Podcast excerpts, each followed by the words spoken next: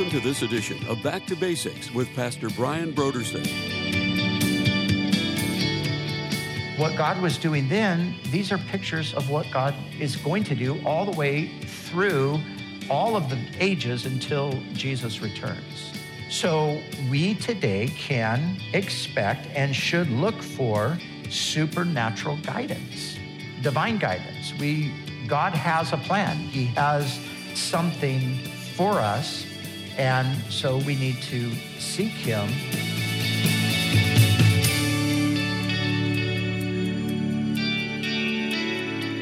Today on Back to Basics, Pastor Brian continues his study in the book of Acts. Join us as Pastor Brian begins his teaching on Acts, chapter 16, verses 6 through 34, in a message titled The Gospel is for Everyone.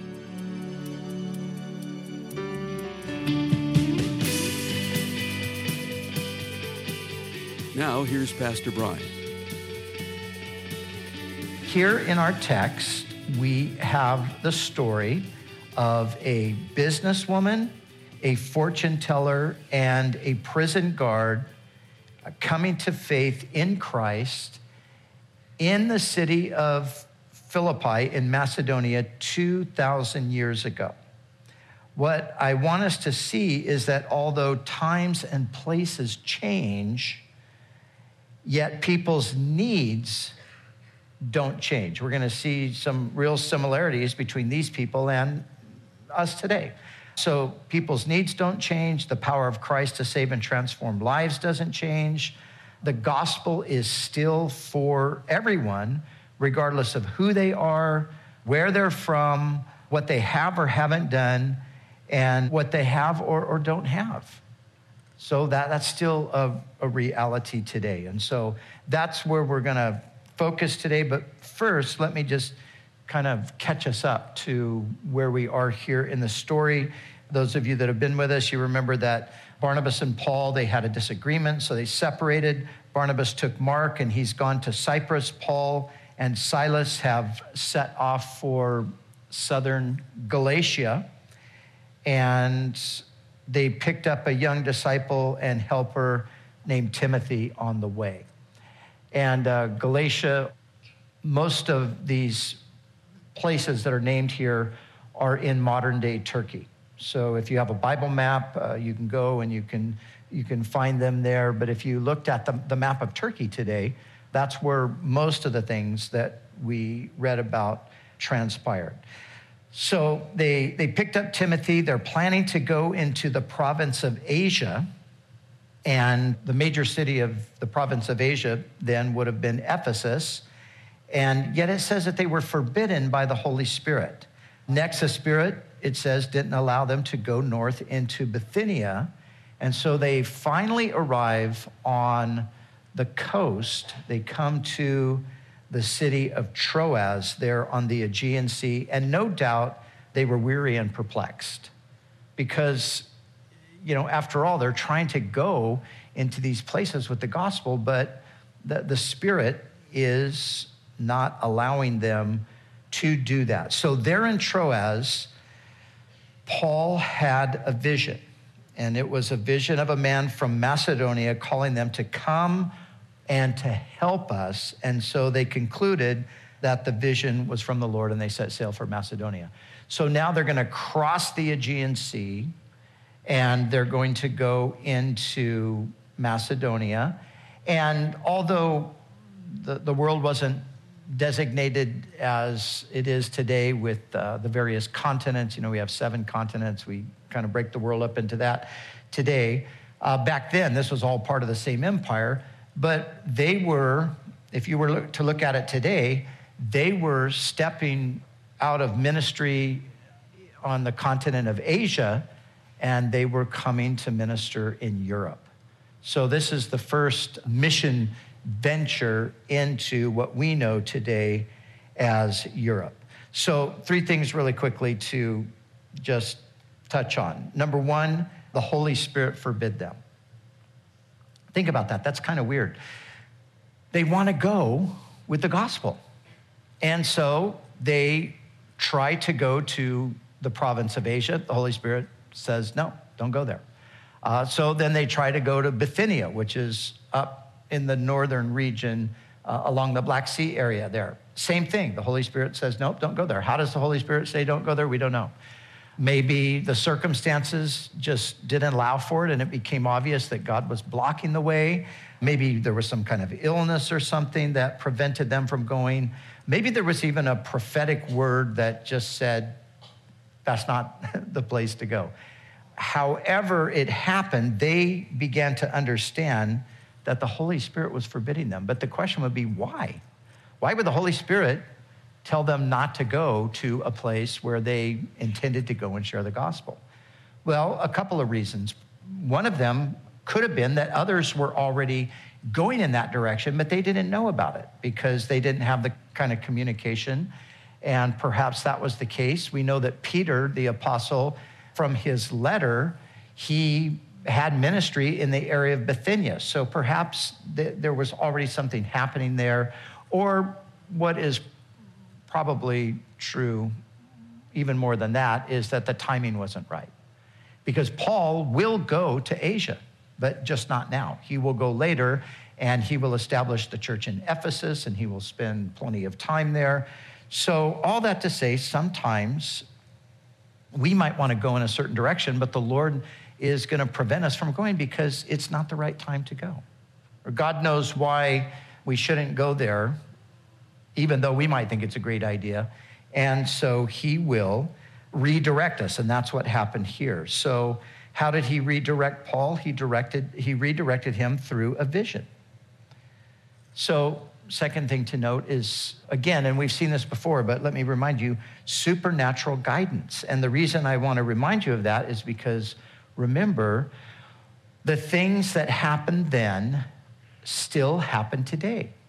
And, and we have to keep coming back to that as we study through the book of Acts. This is history, yes, but it's also prophetic in that uh, what God was doing then, these are pictures of, of what God is going to do all the way through all of the, the ages until Jesus returns. So we today can expect and should look for supernatural guidance, divine guidance. We, God has a plan, He has something for us. And so we need to seek Him and get that direction from him. The third thing, really quickly, is notice Paul has a vision of a man who's saying, Come over and help us. And, and it says here in the text that the man was actually pleading, Come over and help us. So, a really interesting thing Paul didn't know anybody in that part of the world. He didn't know what was going on, but of course, God knew. And just like God knows today, God knows all around the world where there are people that need help. And so, what he did then and what he will do now, he will put it on the hearts of his servants to go and to help those who need help. So, those are just three things I wanted to quickly touch on. But I want to look, as I said, I want to look at these three people because the gospel is for everyone. And I want us to see the three people that are highlighted here, I want us to see how different their lives are, but yet they all of their lives converge here in Philippi around Christ and the gospel. So the first one is Lydia. And let's just pick up in verse 11 real quick. Therefore, sailing from Troas, we ran a straight course to Samothrace. And the next day came to Neapolis, that's the port there. And from there, they went by foot to Philippi, which is the foremost city of Macedonia, a colony, and were staying in the city for some days. And on the Sabbath, we went out of the city to the riverside where prayer was customarily made, and we sat down and we spoke to the women who met there. Now, a certain woman named Lydia heard us. She was a seller of purple from the city of Thyatira who worshiped God. The Lord opened her heart to heed the things spoken by Paul. And when she and her household were baptized, she begged us, saying, If you have judged me to be faithful to the Lord, come to my house and stay. And so she persuaded us. So Lydia is the first person here. Just a really quick backup for just a second. This team consists of Paul, Silas, and Timothy. But if you look at verse 10, it says this it says, Now after he had seen the vision, immediately we sought to go to Macedonia. There's another person that's part of this team that's just joined this team, and he's the writer of Acts. It's Luke. So this is where Luke becomes part of Paul's ministry team. We don't know exactly all the details about Luke's background. We know he was a physician, we know he was a Greek, and perhaps he lived in Troas. Somehow he now gets connected with Paul and he becomes part of the ministry team and goes there with him. So Paul's practice was to go from, from city to city, as we've seen him, he would first go to a synagogue. A synagogue was a natural place to start because he knew that there would be an audience there. He could share the gospel with them. It would be predominantly Jewish, obviously, but there would be others that were there. There would be proselytes, that would mean non Jews who had converted to Judaism, and there would just be these God-fearers, these people that were interested in the, the God of Israel. So that's where he would start. But there's no synagogue in Philippi, evidently, because he doesn't go to a synagogue. Now, there needed to be, in order for a synagogue to be established, there needed to be 10 Jewish men. So if 10 Jewish men got together, they could start a synagogue. So either there were not 10 Jewish men in Philippi, Philippi was a Roman colony, it was very much a Roman community, but there were plenty of Jews in Rome, so it seems like there could have been Jews there, but because there wasn't a synagogue, either there were not enough Jewish men or they just, Jewish men didn't really care to start a synagogue. So if there was no synagogue, they would go near to a river. They would try to find a place where there was running water and they would hold a prayer meeting there. And so Paul finds out that that's what's happening. So it's on the Sabbath where they normally would have had the synagogue meetings. On the Sabbath, we went out of the city to the riverside where prayer was customarily held. And so there he meets this woman, and she is, notice, named Lydia, and she is a seller of purple from the city of Thyatira. Now, to be a seller of purple, now she's from Thyatira. She's from across the sea. She's from that city of Thyatira, which was famous for its dye.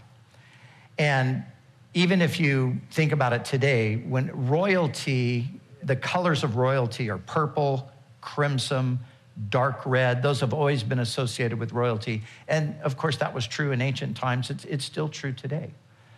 And it's associated with royalty because it was very costly. So you couldn't usually get a garment like that unless you were wealthy because of the cost of it. Well, Lydia, she was a businesswoman whose business had to do with selling this fabric. And so we see that she was an entrepreneurial woman. She was a businesswoman. She, she had her act together. Uh, we also see from the text that she worshiped God. She wasn't a Jewess, but she was a worshiper of God. So at some point in her life, she had come into uh, contact with information about the true God, the God of the Bible. So she was a worshiper of God. She hadn't converted and become a Jew, but she was a worshiper of God. So she was entrepreneurial. She was religious in the best sense of the word. She was sincere. She was successful. She was successful. She was wealthy. How do we know that? She has a house that can accommodate Paul's team. Now, we know of four people on Paul's team. There might have been more, but she says, Hey, come and stay at my house. So this implies that she had a large house. And so as we look at her as a person, we see that she was a successful businesswoman. Her name is Lydia. A, kind of an interesting point is Thyatira was a city located in what was the ancient kingdom of Lydia. So some texts read that she was a Lydian woman, and others, like our text here, read that Lydia was her actual name. So we'll just go with the fact that that was her name. But this is, this is who she was. And it says about her that the Lord opened her heart. The Lord opened her heart. So as you look at her, again, she's, she's just, uh, she's, an, she's a lady who's all together. She's got her act together. She's, she's, you know, making money. She's successful. She's moral. She's upright. She's, you know, serious about life. And she's interested in spiritual things. And so, as Paul speaks, God opens her heart. It's almost like she was in a place where she just needed to sort of be taken by the hand and just walked into the kingdom. That's what happened with Lydia. Now we come to a second woman who is like the extreme opposite of Lydia. And remember, we're talking about the gospel being for everyone. So Lydia is one example, but now, verse 16 says, Now it happened as we went to prayer that a certain slave girl, possessed with a spirit of divination, met us, who brought her masters much profit by fortune telling. And so this is the second person. Notice she is a slave girl. She is owned by men who made a profit from her. So she's basically being prostituted by these men, now not sexually prostituted, but she's being prostituted in the sense that they are making money off her. She's a slave. She has no right. She, she's owned by these guys, and they are using her to make money. What, what were they using her as? She possessed a spirit of divination. She, could, she was a fortune teller. And so she could tell people their future. Now, the word here that's translated a spirit of divination, the, the literal translation is she had a Pythian spirit or the spirit of a python. That, that's literally what it says. And one commentator gives us insight to that. He said the reference is to the snake of classical mythology, which guarded the temple of Apollo and the Delphic oracle the Delphic oracle was a place, you know, where you could go and you there was this oracle, a, you know, supposedly a, a message from the gods. Years ago, I was traveling in Greece and went to that particular place. I mean, it's long since, you know, the, doesn't function like that anymore, but that's what it was at the time. And so Apollo was thought to be embodied in the snake and to inspire his female devotees with clairvoyance. So, this was not an uncommon situation. There were many women who were apparently possessed by this spirit. And they were clairvoyant. They could tell people about their future. And that's how these guys made money. Now, there was another way that they were referred to, and they were referred to by some as ventriloquist. Now, when we think of a ventriloquist, you think of somebody sitting with a, you know, a dummy, you know, a doll kind of a thing, and they're able to throw their voice around and make it look like the doll is actually talking and all that. Um, why would they? Why would they refer to these women as ventriloquists? Because out of their mouths came these strange, strange voices. So they would often have deep groveling, like the voices of men, kind of just real weird and spooky or screechy or, you know, and it was because of that that they were referred to as ventriloquists. But the case in point really was obviously clear from the text there that they were literally demon possessed. That's what they were. So the, the writer here says, being possessed then, as now, can have terrible psychological consequences. So she, this woman, had lost her identity and her individuality as a human being. And socially, she belonged as a slave to her masters, but psychologically, she belonged to the spirit which controlled her. So this woman is, like I said, she's like the opposite. I mean, think of like a, a, a seriously, think of a woman who is like a crack addict and who is a prostitute and who's under the authority and dominion of like a pimp. This is what's going on here, except not that there wouldn't be a demonic connection in what I just described, but there's a definite demonic thing that, that's happened here with this woman. So she is in a place that she cannot possibly extricate herself from. She cannot free herself. Now, Lydia, she was a worshiper of God. Like I said, Paul speaks, God opens her heart. It, it, doesn't, it doesn't take a whole lot for her to kind of walk across the threshold into the kingdom. But this woman is bound. She is a literal slave physically, but she's also a spiritual slave to these demonic powers.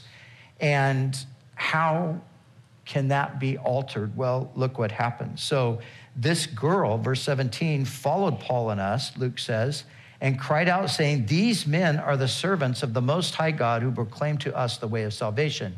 And this she did for many days, but Paul, greatly annoyed, turned and said to the Spirit, I command you in the name of Jesus Christ to come out of her. And the Spirit came out of her that very moment. My text says that very hour. The Greek text means it, it happened instantly.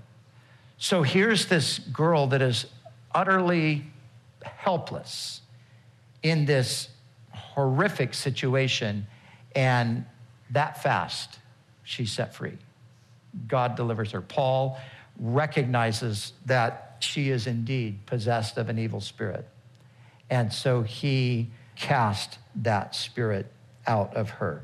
So it was instant. It was something that she couldn't do for herself. It was something that God did for her. So you see, we got two radically different conversion experiences here from two radically different people. But the third person we come to is the prison guard. So the prison guard, what is his background? Well, almost certainly the prison guard was an ex soldier. So he was an ex military guy. Why do I say that? Because Philippi was a Roman colony. A Roman colony was a it was basically just a, a little Rome located in a different geographical space somewhere in the empire. And what the, the Caesars, what the emperors would do is they would send usually retired military people in who these guys were Romans through and through. So he, they would send them in to establish uh, Roman administration and to bring Roman culture into this place. And they were retired military, so of course they would do other jobs. And so it's most likely that this prison guard is an ex soldier. And thinking about him being an ex Roman soldier or a retired Roman soldier, uh, he would have been a hard guy. Roman soldiers were tough, that's how they conquered the world. So he would have been a hard guy. Uh, he would have shared the same prejudices that were communicated here by the slave masters who were angry that their profit was now lost because this girl got saved. And what did they say? They said, These Jews, they've come into our community and they're saying things that are uh, unlawful for Romans to engage in.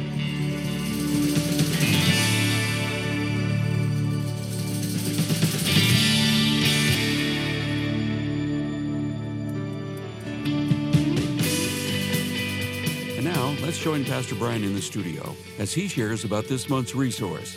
Hi, I want to take a minute and tell you about a fantastic book on the subject of the grace of God.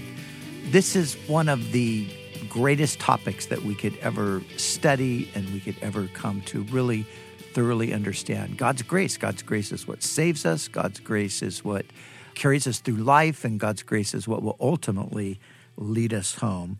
And my wife, Cheryl Brodersen, she has written an amazing book on grace. It's called A Woman's Battle for Grace. And I would like to recommend this not just to our women listeners, although it's sort of specifically for women, but it's a little more general on grace. So I think any of you men that would be interested in the topic, you would be blessed by this book as well. So it's called A Woman's Battle for Grace and it's by Cheryl Brodersen. And I want to recommend that you get it and read it, and I guarantee that you'll be blessed by it. Again, this month's resource is a book titled A Woman's Battle for Grace by Cheryl Brodersen. You can order the book A Woman's Battle for Grace by going to our website, backtobasicsradio.com. Scroll down until you see the photo of it and then click on the donate button. When you give a gift to Back to Basics, we'll send you the book, A Woman's Battle for Grace by Cheryl Brodersen, to help you experience the power of God's grace within your life. It's our way of saying thank you for your generous support of this ministry. We'd also like to remind you that all of our other resources are waiting for you at backtobasicsradio.com or by calling our request line at 1 800 733 6443. That's 1 800 733 6443. Our desire is to encourage you in your daily walk with God. We'll continue tomorrow with more valuable insights from Pastor Brian as we study together in the book of Acts.